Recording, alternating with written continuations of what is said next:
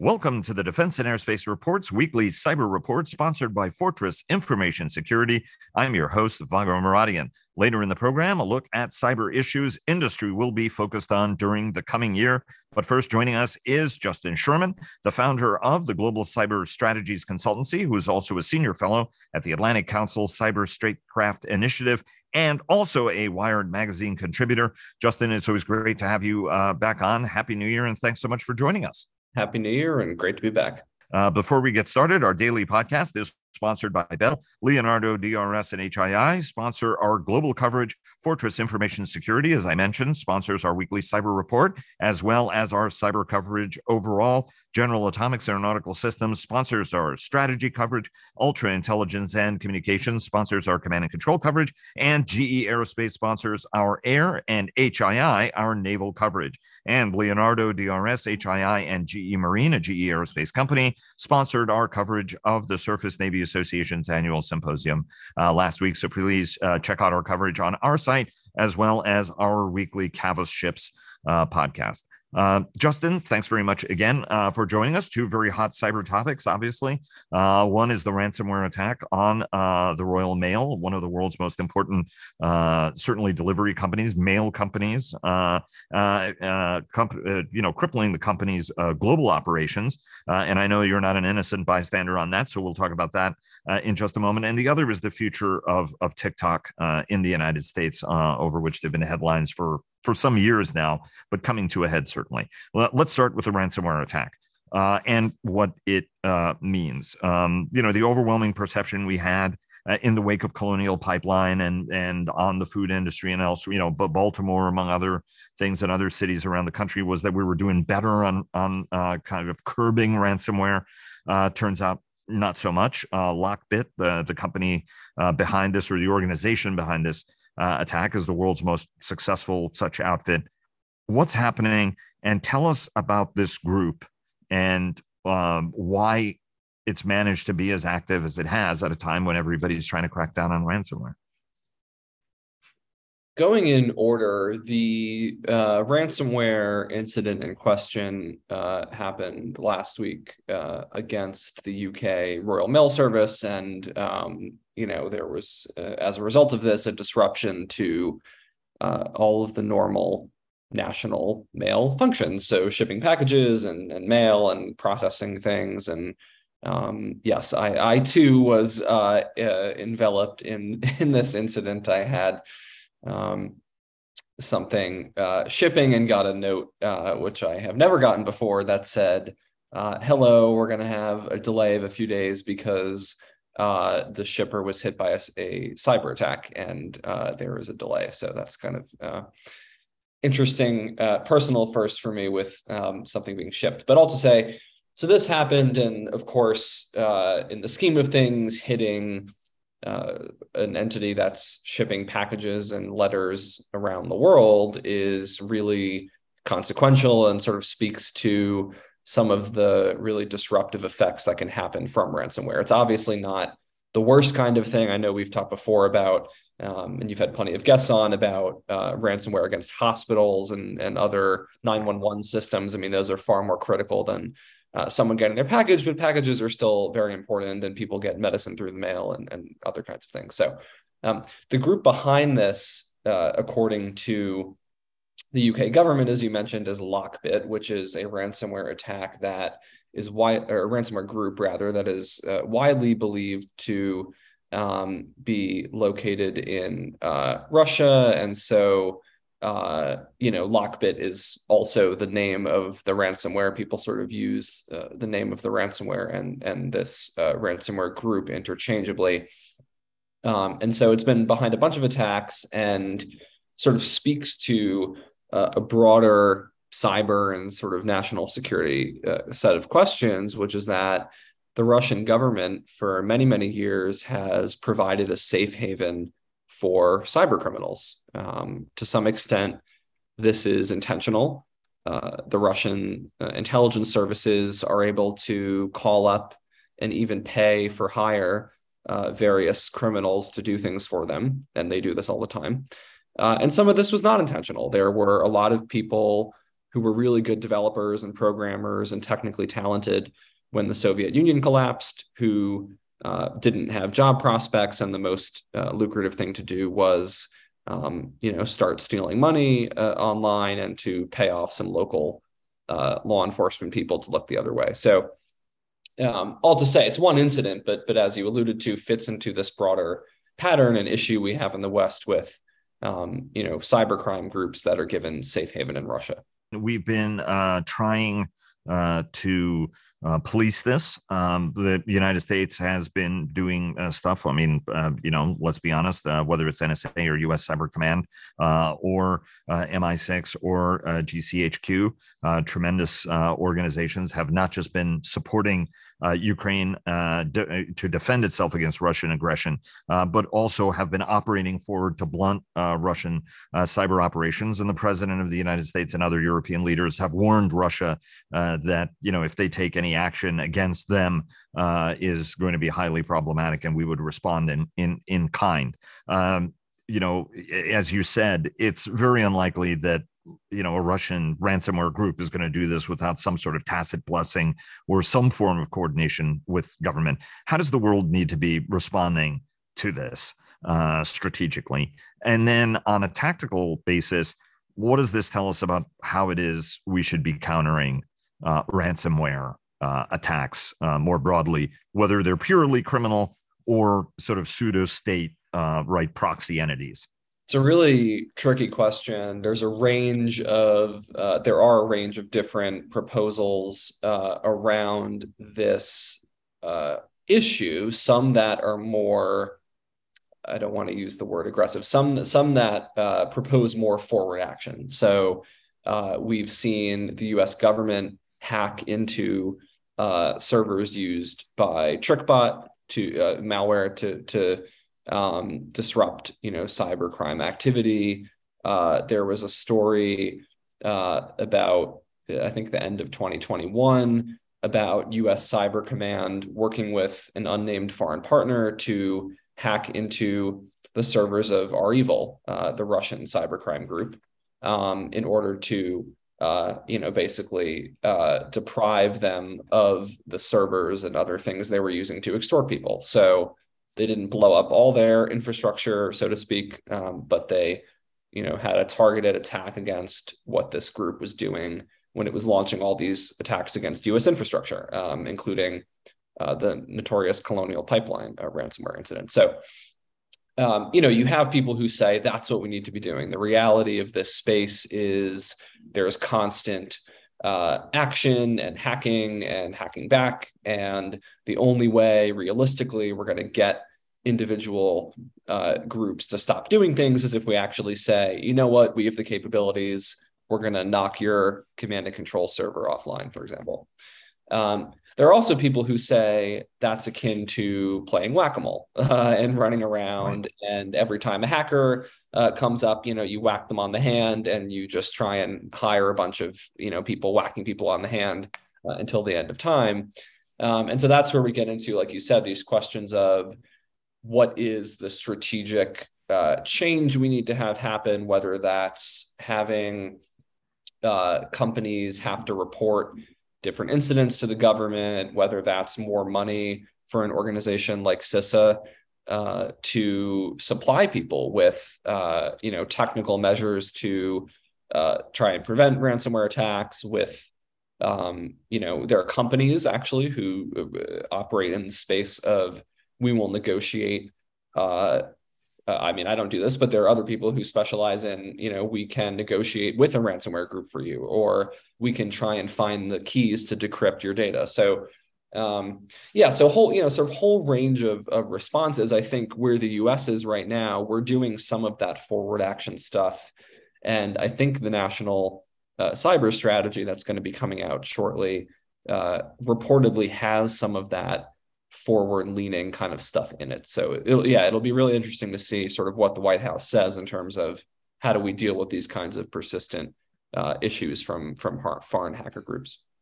Um, I should I should also point out, right? I mean, you you you jumped uh, to my next question, right? The National Cyber uh, Crime Reporting is actually a critical uh, way to gauge this and why guys like Mark Montgomery, who joined us last year, uh, but also Jim Langevin and many other members, uh, uh, the co-chairs of the Solarium Commission, uh, both Senator King as well as Mike Gallagher, have said on the program how you know important that feature is to try to you know get a better understanding of the magnitude of the problem because whether they're companies or individuals they keep too much of this secret right? And the more you report it the better the visibility the better you can fight it Exactly. And that's um, precisely the motivation behind some of these proposals for incident tracking, for even things like a Bureau of Cyber Statistics to say, you know, if you want to, uh, Jen Easterly has said this, uh, the, the director, director of CISA and, um, and who spent a long time at the NSA has said, you know, if you're trying to understand a problem, especially uh, one in the cyber domain, you need to actually be able to measure the problem. And so you need to have numbers that talk about activity and talk about risk levels. Uh, and so quantification and, and, incident tracking is a really important way to drive forward um, action. It gives you metrics on how you're doing, on how other people are doing. So there's definitely a lot of, of interest in that. Again, industry, generally speaking, is very hesitant to uh, and very resistant in some cases to doing anything where they have to report stuff to the government. Um, in part, that's all companies, right? They just don't want to have to deal with that. But there's also a bunch of concerns, uh, as we know, in cybersecurity around, well, am I sharing technical details of my network with you? What kinds of things do I have to share, right? Because if I have a, you know, if I run a Fortune 500 company and I have to file a report every time somebody pings uh, a port in my computer network, like I'm going to be, I'm going to have to hire 100 people to write 10,000 reports a day. And that's right. So, right.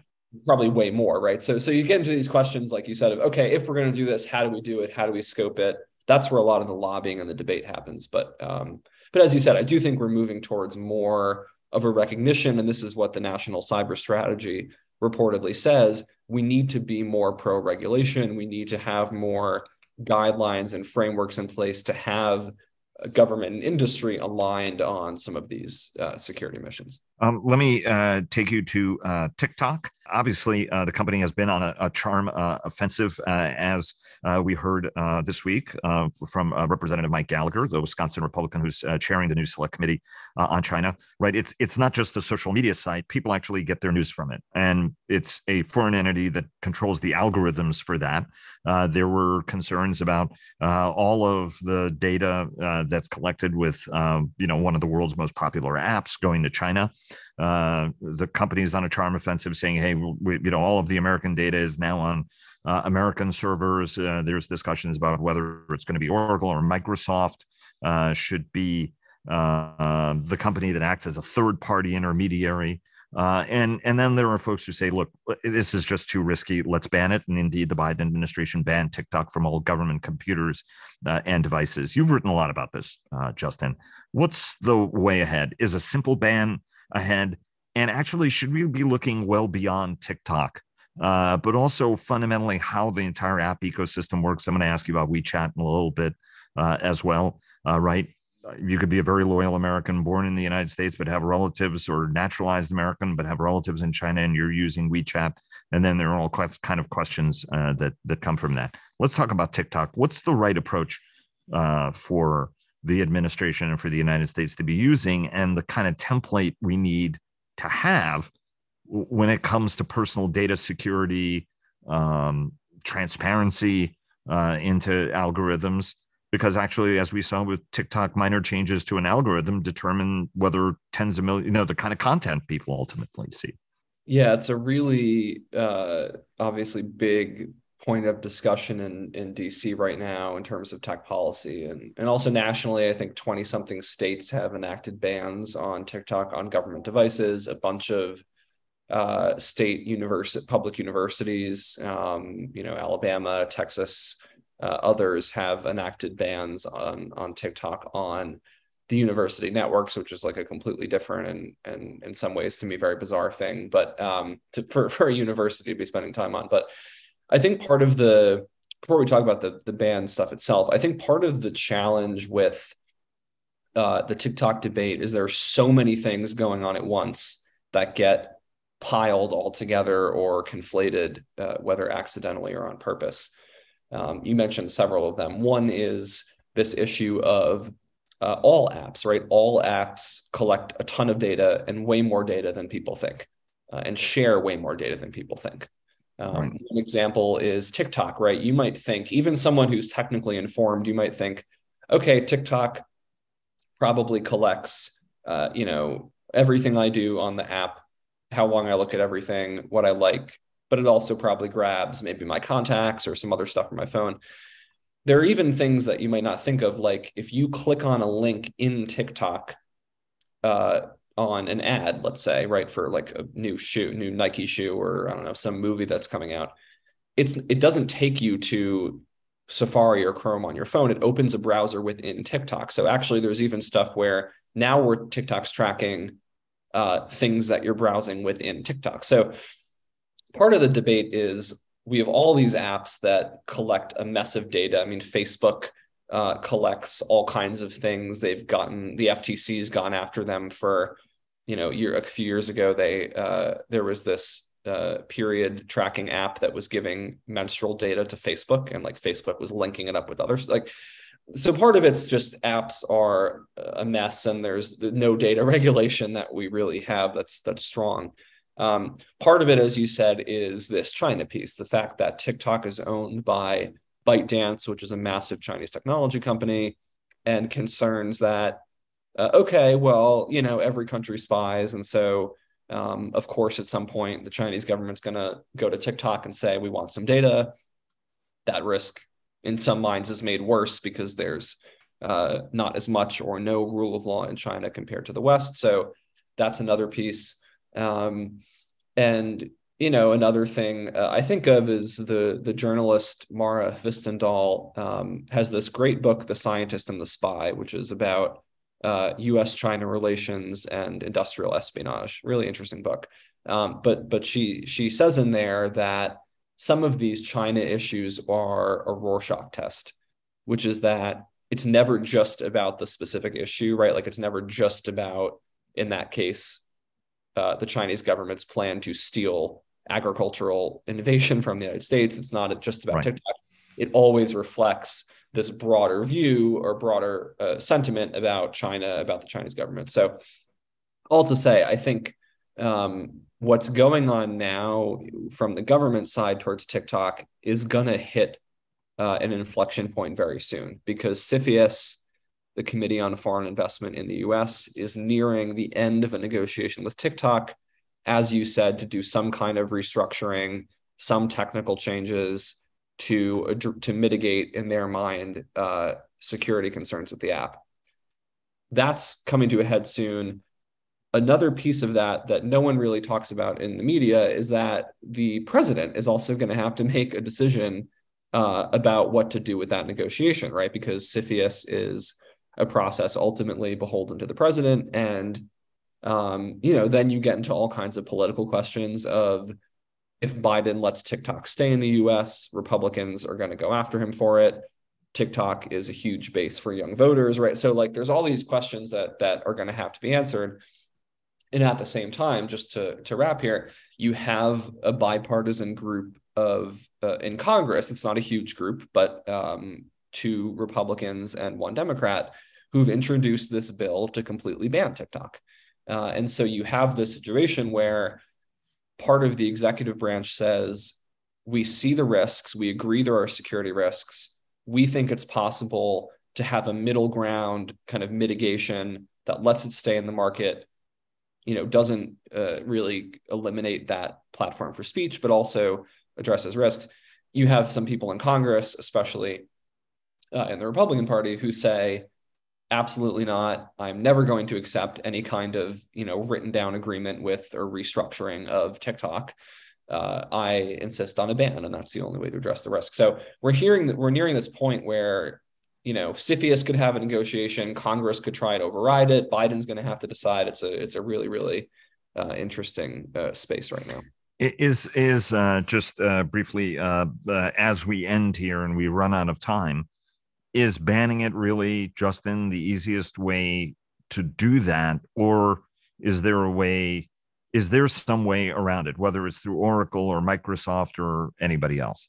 I think it. So I think it comes down to what risks people are concerned about. Um, but uh, yeah, right, because because it'll depend on the issue. I mean, I think um, there are ways to at least mitigate some of these risks, like data access, by doing corporate restructuring potentially, right, in a way that puts corporate and market and legal barriers of sorts in between uh, TikTok and ByteDance and then the Chinese government.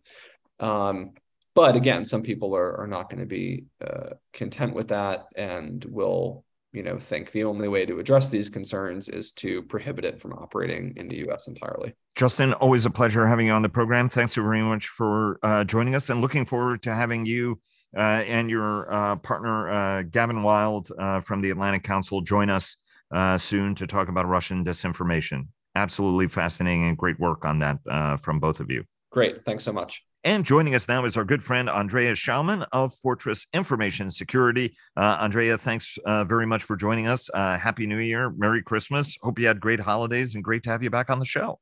Hi, Happy New Year to you. I can't believe it's been so long since we've talked. Andrea, thanks very much uh, again for joining us. Last week, we uh, had uh, a look at the year ahead in terms of cyber uh, with uh, Mark Montgomery, retired uh, Rear Admiral and the executive director of the Solarium 2.0 Commission, and he's with the Foundation for the Defense of Democracies as well. Um, I wanted to get your sense, right, from more of a deck plate level, from a practitioner level. what are the top three focus areas for industry you think over the over the coming year? Oh, wow. Uh, that's a huge question. Uh, so, if you're going to narrow it down to three, I think it's going to be um, for industry, it's going to be the uh, organizational priorities. So, understanding what the roadmap looks like and, and how to start to implement these policies, both internally and in response once they get the demand signal from the government. Um, resourcing, you know, how to pay for this, uh, whose responsibility is to pay for it, um, and then how to continue to build awareness and preparation while staying ready um, because it's still a persistent threat. You know, they don't get the opportunity to sort of shut down the threat environment as they adopt these new policies. Um, they have to, you know, keep everything safe while they're continuing to um, fortify and harden their environment. Um, you know, for those in the uh, audience, there's always a new listener or an old listener who may not get it. Walk us through what the what the roadmap is and what the implications are. We've talked about it a, a couple of times, and other guests have as well. But talk to us a little bit about the roadmap so that the audience has sort of a clearer understanding of what that is because it's actually something much more executable than some of the tribulations we went over, for example, right? CMMC, which was on, off, changing, whereas this is actually sort of a, a much more uh, strategic uh, vision that we're trying to implement. Sure, sure. And you know, you mentioned CMMC, um, and I think that that's a great example of how dynamic the environment is, and trying to implement policy and trying to implement these um, really stringent cyber hygiene controls and security practices in an ever changing threat environment and trying to adapt in real time for what makes sense to organizations as well as what makes sense to the government. Uh, it, the roadmap itself is always going to be dependent on uh, the level of criticality or the level of threat within a system. Um, you know, how dangerous is it if this data gets compromised? Uh, and then it's also going to be prioritization within the organization or within the, the government program office. Um, you know, can they pay for it? Is cyber at the front of the conversation? Both in practice when they're trying to implement these policies and when they're deciding on the budget and um, you know getting getting finances squared away for handling their top priorities. So how do people end up paying for this right? I mean that's a big concern. One of the things uh, that we have observed is whether big companies or small they may know they need to invest uh, right. in cybersecurity. They do not invest in cybersecurity and then they're subject to a ransomware attack. As we heard at the top of the show right royal mail but personal information hasn't been disclosed from uh, customers apparently. That's a good thing. But then again the entire global distribution of one of the most most world's most important um, mail systems has been derailed by it right? Right. what are what are ways that government can help especially smaller companies that are still handling very classified information to improve their security and not you know sort of decide like well the bottom line's more important i'm just going to slip that cyber thing you know, I'm going to delay that call to Andrea just for one more year, right? Uh, you know, to make that bottom line. Right. Well, I mean, it's absolutely a priority. I mean, you hear it now in almost every conversation. It's the forefront and of concerns and and understanding how to approach this this massive project. But you said, how do they pay? I mean, you pay now or you pay later. um, either investing in security and investing in solutions and adopting uh, new practices and being proactive in the in the security approach, or you pay post event, you know, either in uh, negative reputation and business impact, um, you know, loss of data, hopefully not loss of life, um, you know, and trying to recover post incident. So obviously the investment on the front end makes the most sense and we'd all love to see everybody take a proactive approach but it's challenging um, you know in finding the money to pay for it and understanding who's responsible um, you know for the the cost and the burden of um, both the the financial cost and investments and then of course the intellectual resources and the analysts and the um, threat assessors who need to be involved in these projects. So there's a lot of conversation about whether that is um, on the private sector side and they need to bake that into their solutions that they're proposing back to the government, or if the government needs to build in those costs as they're offering these awards and um, and bringing private industry on contract. So we talk all the time about the strength of public and private partnerships and the ability for the government to leverage what the private sector is doing and, and start to adopt practices at the speed of business, at the speed of industry. I think that is a, a wonderful use case here where you can see private businesses starting to um, adopt new practices and then working on the intent of the new cyber hygiene controls and thinking about what those are really meant to protect and then working backwards. So uh, again, to reference CMMC, that's that's born out of the controls from the NIST. And companies who are working with the government should already have those practices in place. So going back in and making sure that they are um, aligning with the cyber hygiene controls and the security practices that were already supposed to be in existence or in place and making sure that those are um, you know finely tuned and and reportable and they're able to be accountable for those back to the government um, you know, you uh, mentioned uh, partnerships. I mean, everybody talks about partnerships. We've talked a lot about it. A lot of other our other guests have talked about the importance of public-private partnerships. There are trade associations um, uh, as well um, in, involved in this um, what what more can we say right uh, and and and how do you think these partnerships sort of evolve in in 23 because there are more people more focused on it uh, as as something right i mean it takes leadership so you're getting that leadership whether from chris inglis in the white house and neuberger jen easterly on down as as we've heard um, how how are the nature of these uh, partnerships whether with government uh, and industry, but also among industry and among think tanks. And um, you know, how is how's the whole ecosystem changing uh, from well, your perspective?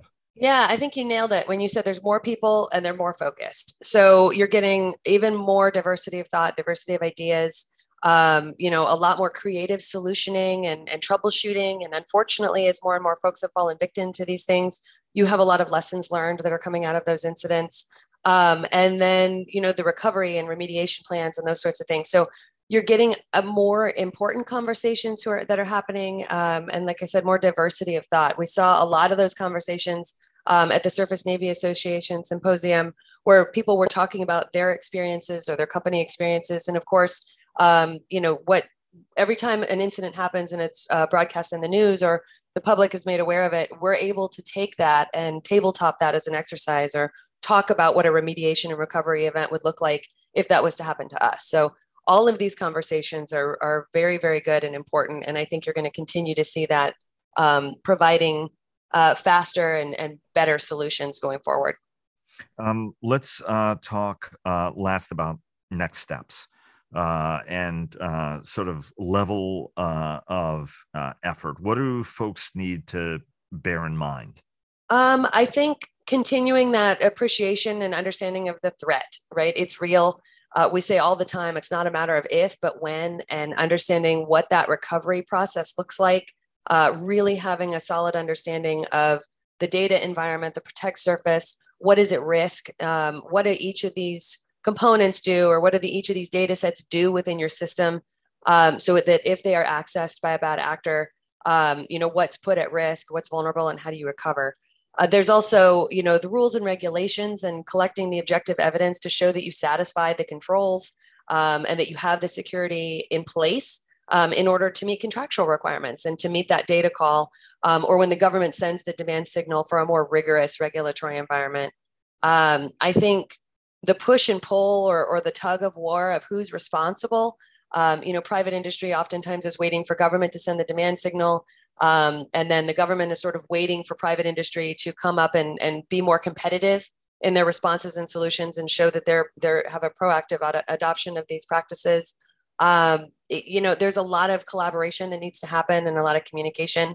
Um, so you know, the next steps are going to continue to evolve. I don't think that there's a very uh, like a one right way or one singular path forward. It's it's going to be an evolving threat, so it's going to have to be an evolving solution as well.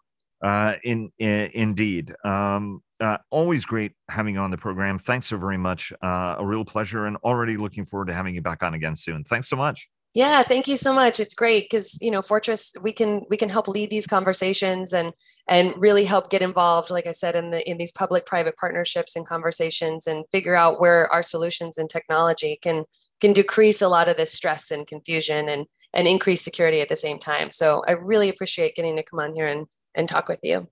Always a pleasure having you on. Thanks so much again. Thanks, Vago.